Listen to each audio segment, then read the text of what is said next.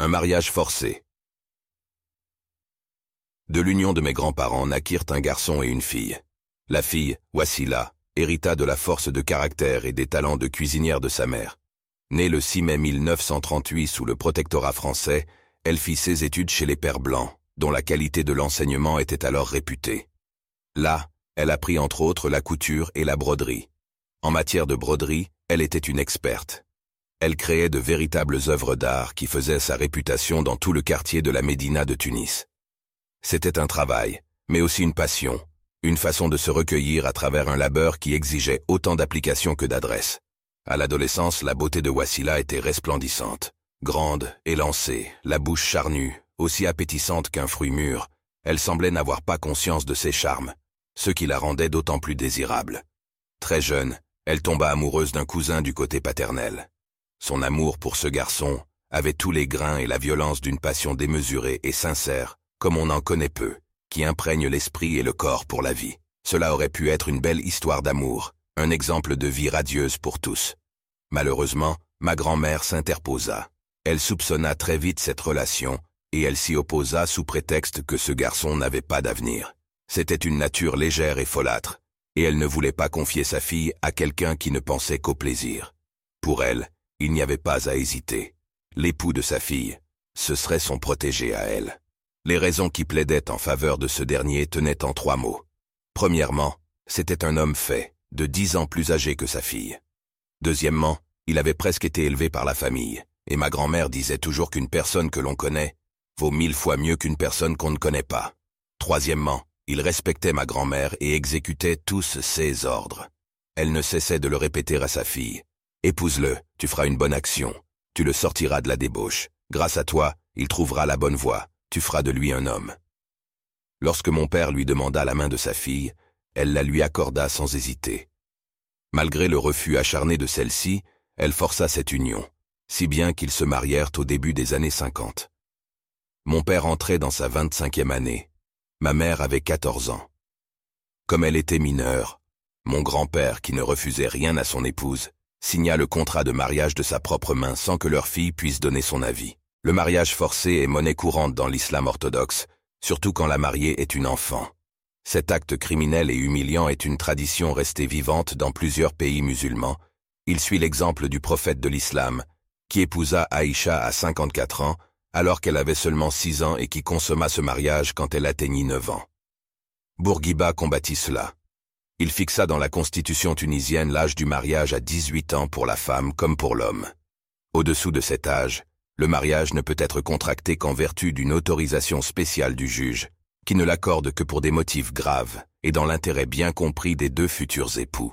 Le consentement du tuteur et de la mère est également requis pour les mineurs de moins de 18 ans, par exemple dans le cas d'un viol où la jeune fille tombe enceinte.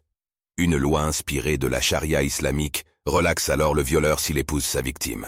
La fête dura trois jours et trois nuits consécutifs à la Médina. La mariée s'était parée d'une robe noire pour exprimer son refus et sa tristesse. Le haut des hanches était ceinturé, laissant ressortir la courbe des reins dans un mouvement plein de volupté.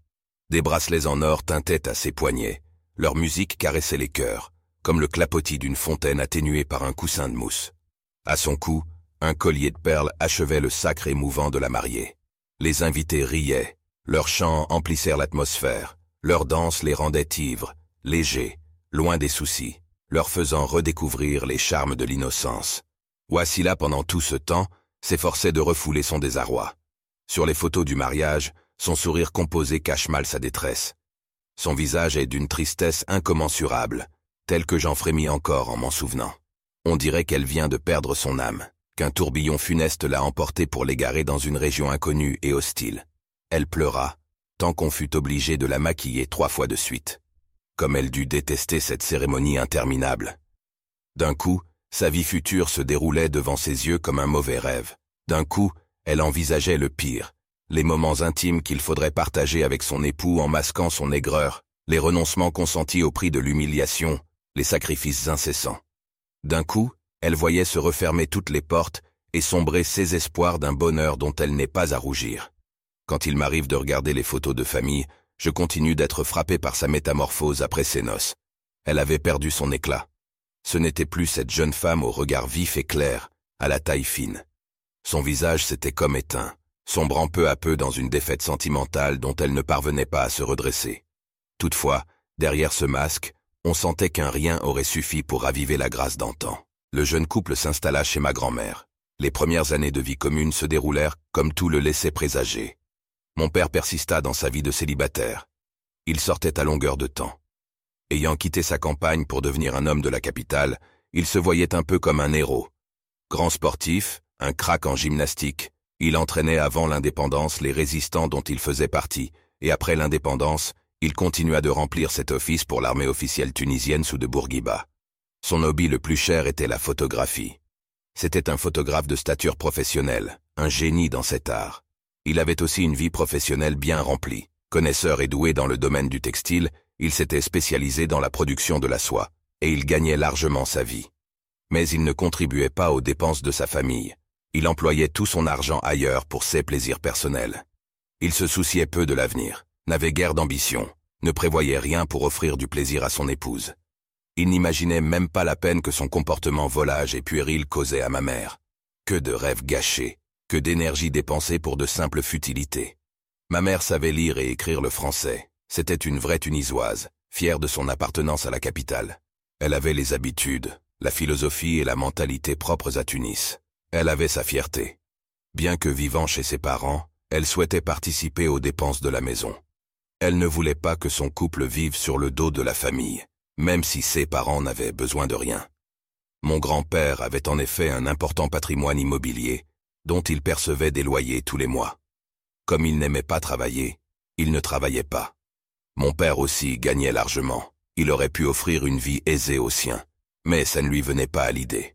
Ne supportant pas cette situation, ma mère travaillait dans la broderie pour gagner sa vie. Cette occupation, bien qu'épuisante, lui procurait une certaine sérénité qui lui permettait d'endurer la terne réalité quotidienne. Mon père, comme je l'ai dit, était illettré. Il avait du mal à se débarrasser de ses origines rurales. Il n'avait pas appris à planifier sa vie. Cette notion même lui échappait.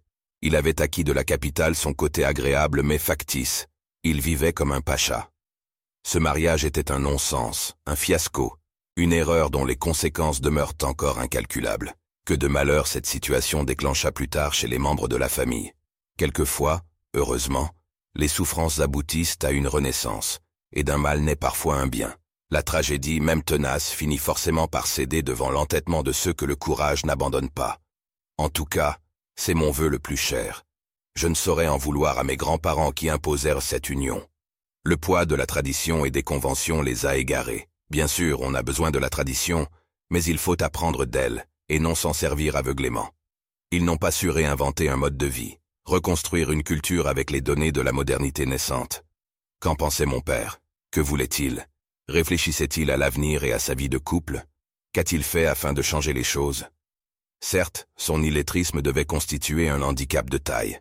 Il n'était pas le responsable, seulement un des rouages. Le plus dramatique, c'est qu'il ne s'en rendait même pas compte. Mesure-t-il seulement aujourd'hui combien il a manqué de discernement?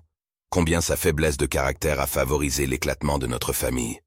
Si parfois, il y eut des moments de joie, ils étaient vécus dans la crainte du lendemain, dans la crainte d'une catastrophe ultime, d'une déchirure qui ne se refermerait plus. Qu'as-tu à faire aujourd'hui? demandait ma mère. Je ne sais pas, je vais sans doute rendre visite à ton père.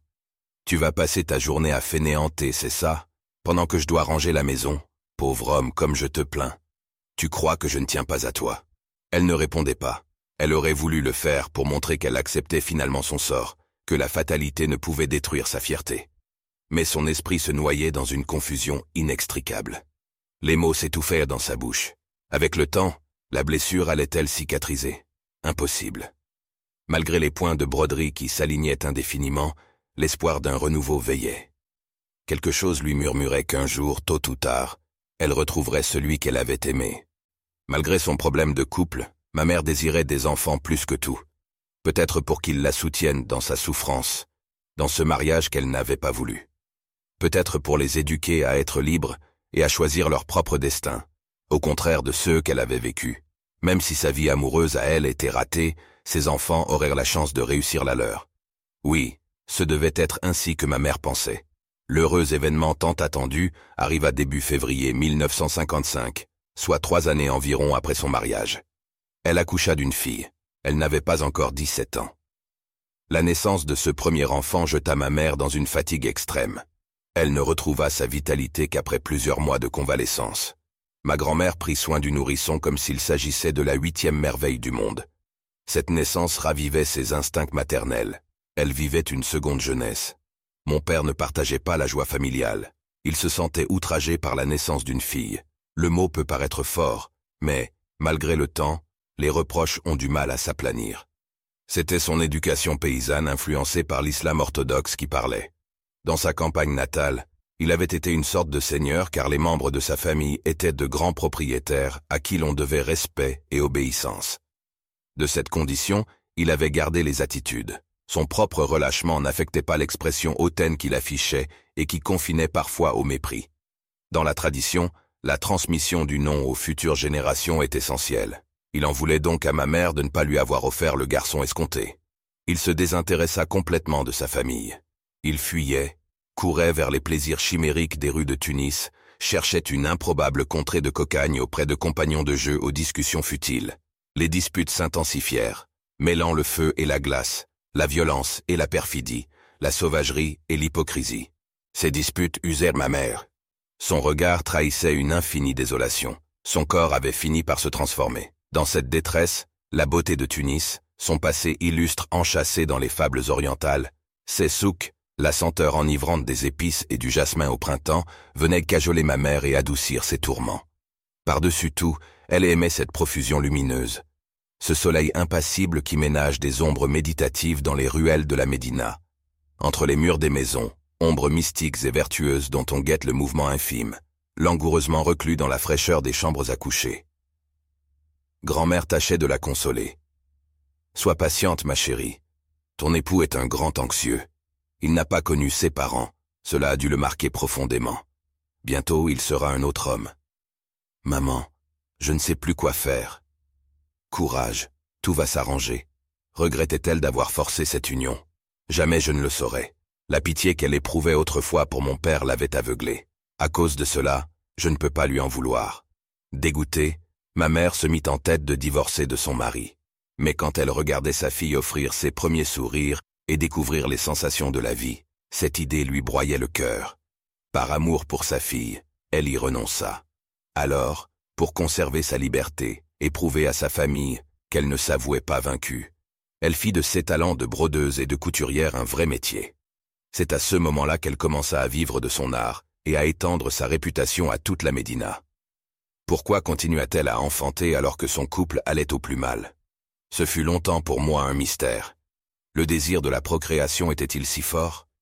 Était-ce pour compenser la sécheresse de leur relation? Y avait-il chez elle une forme de masochisme? Était-ce une sorte de vengeance du genre, tu as voulu te marier avec moi, alors maintenant assume. Un jour elle me l'a expliqué. Elle cherchait à éloigner mon père. Elle n'avait jamais connu avec lui ni l'amour ni le plaisir. Chacun de nous était venu au monde suite à un viol qu'elle ne pouvait ni dire ni empêcher, puisque dans la tradition islamique, le mari a le droit de violer sa femme, et qu'elle n'a pas le droit de se soustraire à ses exigences. Mais à chaque fois qu'elle tombait enceinte, elle était débarrassée de lui pour quelques mois. Voilà pourquoi elle n'avait pas arrêté d'enfanter. Début avril 1956, elle accoucha d'un deuxième enfant, encore une fille. Puis, fin décembre 1957, elle enfanta à nouveau d'une fille. Vint ensuite une quatrième fille en décembre de l'année suivante. Était-ce un acte ironique de sa part? La colère de mon père ressembla à un torrent qui eût débordé de son lit. Leurs disputes devinrent incessantes. Ils furent sur le point de divorcer à plusieurs reprises, mais ma grand-mère intervenait toujours au plus fort de la tempête pour les réconcilier. Le climat de tension extrême qui régnait chez mes parents empirait de jour en jour. Ce n'était plus tenable. Mes sœurs grandissaient, la vue de ces disputes risquait de les traumatiser à jamais. Il fallait entreprendre quelque chose de manière à provoquer chez mon père une prise de conscience. Une fois encore, ma mère prit les devants. Elle décida de déménager. C'était comme une sorte de coup de poker, un sauvetage de la dernière chance. Ils quittèrent la Médina pour emménager dans une maison qui appartenait à ma grand-mère, à la cité Zayatine, dans la banlieue proche de la capitale. Bien que ma mère entreprit ce déménagement en désespoir de cause et qu'elle doutât de la réussite de l'opération, le comportement de mon père, curieusement, commença peu à peu à se modifier. à tel point qu'il parvint à trouver du travail stable. Il fut employé par le ministère de l'Équipement au département de la photographie. La stabilité de cet emploi lui fit envisager l'avenir avec plus de sérieux. Son salaire régulier lui permettait de subvenir aux besoins de la famille. En fait, ce fut là son premier vrai contact avec la réalité. Étrangement, le nouveau père coïncida avec la naissance d'un garçon en décembre 1961. Mon père était enfin assuré de la perpétuation de son nom. Un matin, il arriva tout joyeux en tirant une corde au bout de laquelle se débattait un mouton. Il allait sacrifier le mouton à l'honneur de la naissance de son fils, puis, ce serait la fête de famille. La pratique annuelle du sacrifice du mouton lors de l'Aïd el-Kébir, censé perpétuer la tradition d'Abraham, n'est autre qu'un acte de bravoure afin de démontrer la virilité du père de famille et sa disposition permanente à passer à l'acte en cas de nécessité. Dans la plupart des civilisations, le sacrifice de l'animal est pratiqué par un boucher, mais chez les musulmans, chaque père de famille doit acquérir cette qualité en devenant boucher, ne serait-ce qu'une fois par an pour démontrer sa soumission au message divin. La naissance d'un garçon dans les pays musulmans n'a rien à voir avec celle d'une fille. Cette discrimination commencée dès la naissance continue dans l'éducation. Dans la tradition islamique, le garçon est éduqué différemment d'une fille. Ma mère ne croyait pas à ces codes archaïques.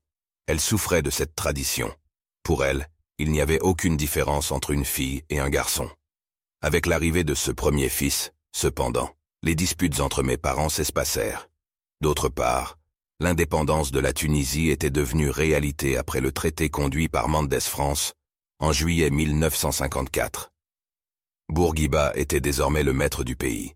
Il ordonna la nationalisation des terres agricoles pour les distribuer aux Tunisiens, notamment aux résistants qui furent les premiers à en bénéficier. Mon père devenait-il enfin un homme responsable? Il estima qu'il fallait dorénavant installer sa famille dans ses propres murs, et il demanda à ma mère d'intervenir auprès de ma grand-mère afin qu'elle vende la maison de la Goulette, le lieu privilégié de nos vacances d'été. Si elle consentait à leur donner l'argent de la vente, il pourrait ainsi acheter un des terrains attribués à bas prix par son ministère et y construire une belle et spacieuse maison. Ma grand-mère accepta. Elle entama la procédure de mise en vente, et en attendant, la famille retourna vivre dans la Médina. Grâce à son travail au ministère de l'Équipement, mon père se vit attribuer un terrain situé à l'Ariana, dans la proche banlieue de Tunis. Ensuite, il obtint un crédit du ministère du Logement. Ma mère s'occupait de l'essentiel dans le ménage. Les enfants, l'entretien, les courses, les démarches administratives relatives au permis de construire de la future maison. Elle contribuait à la réalisation de ce projet financièrement et se rendait même fréquemment à l'Ariana, afin de préparer le chantier avec les entreprises. Cependant, quand elle accoucha d'une cinquième fille, mon père commença à paniquer. Lui qui était jusqu'alors l'insouciance même, il se sentait écrasé sous les responsabilités qu'il avait fini par assumer.